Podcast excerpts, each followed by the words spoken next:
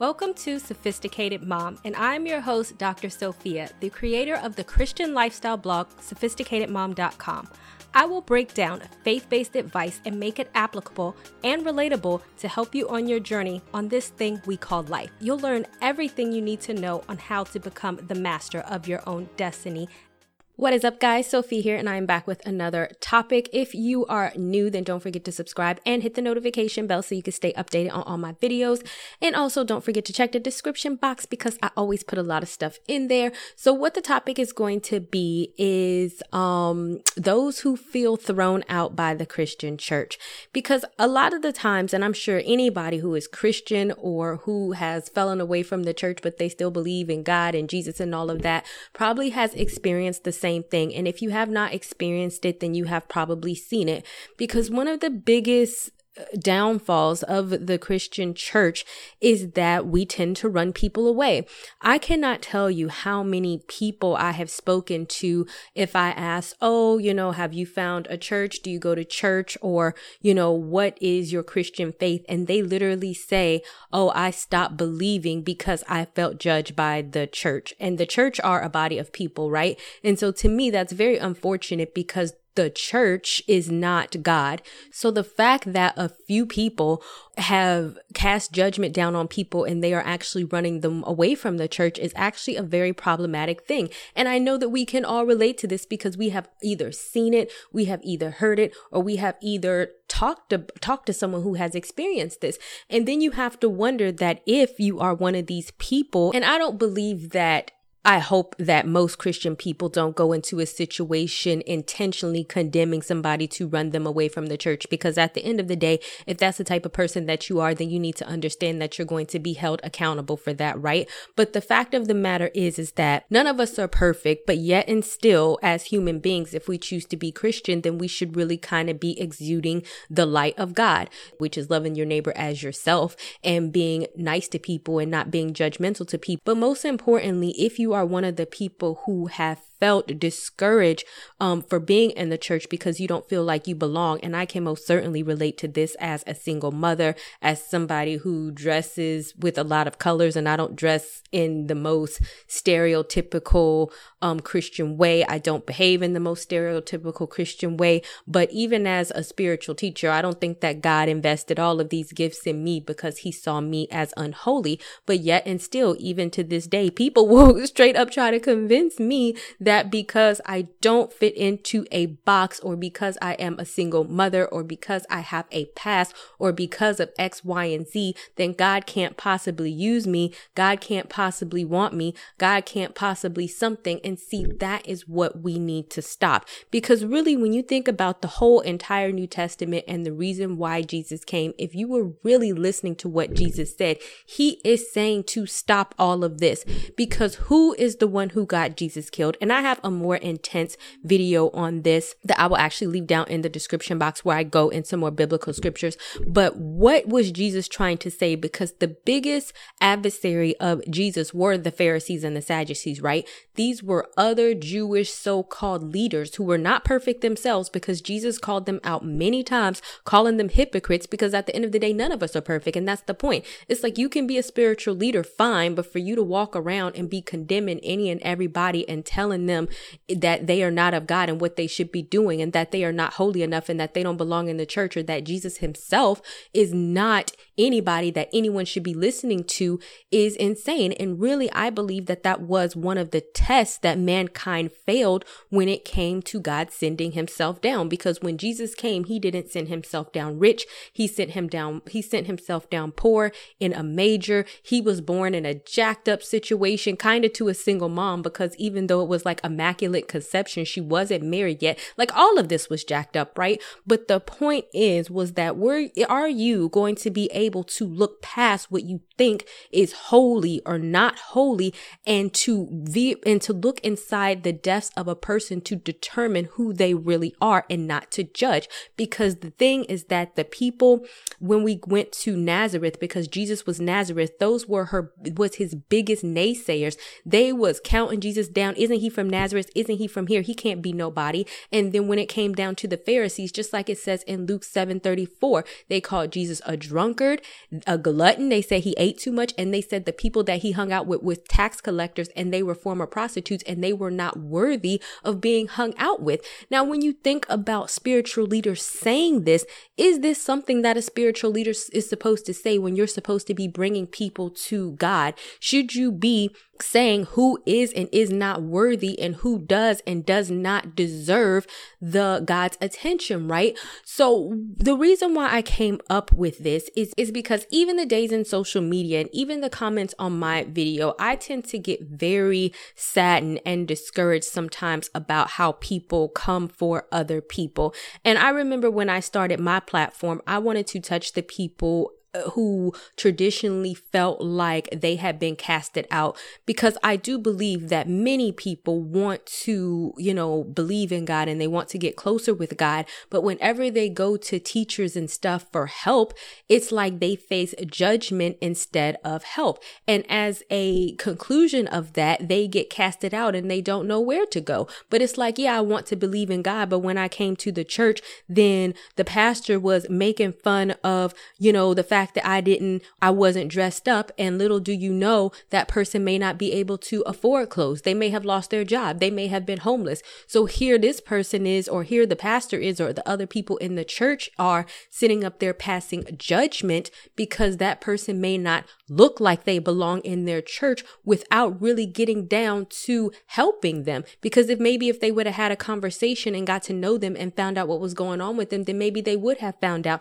that they were struggling or that they couldn't afford anything but the dirty sweats that they had come on and they had came to church that that day to get a word or to get help. And here we are having a judgmental church turning that same person away right? One time when i was dancing which i don't feel like nothing is wrong with dancing even david danced right? Um a person was like oh you're supposed to be godly and you're not supposed to but we have to stop all of this. We have to stop all of this because you are a christian. You cannot dance. I think another youtube comment told me that I could not go to a bar and have a drink when Jesus clearly went to a to his first Jesus first miracle was at a wedding and he turned which is a party, right? And he turned water into wine.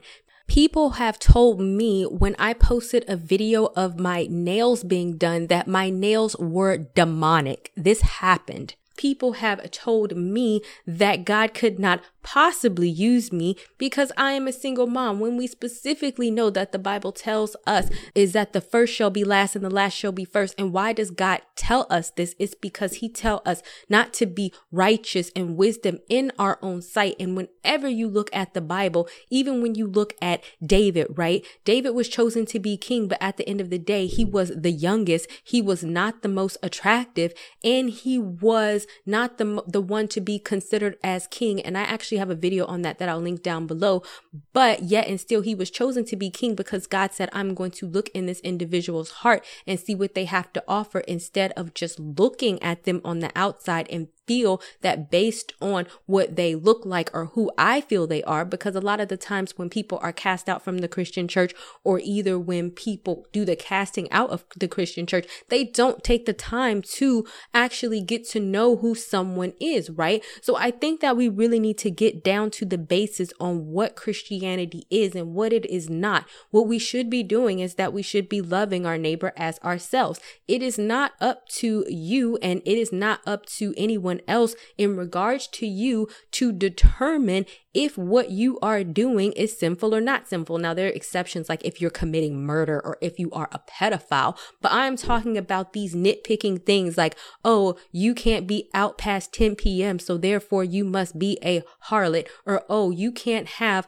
multiple glasses to drink because that must makes you a drunkard, or oh, you can't go out on dates because that is what makes you a hoe. No, who says that? Does the Bible say that? No. And at the end of the day, it's like, I think that God is more concerned about the well being of the world because there's a lot of stuff happening in the world. He is more concerned about you not stealing, about you not lying, about you not doing the things that He specifically tells us not to do instead of getting into these small little nitpicky things that really don't make a difference in regards to your salvation.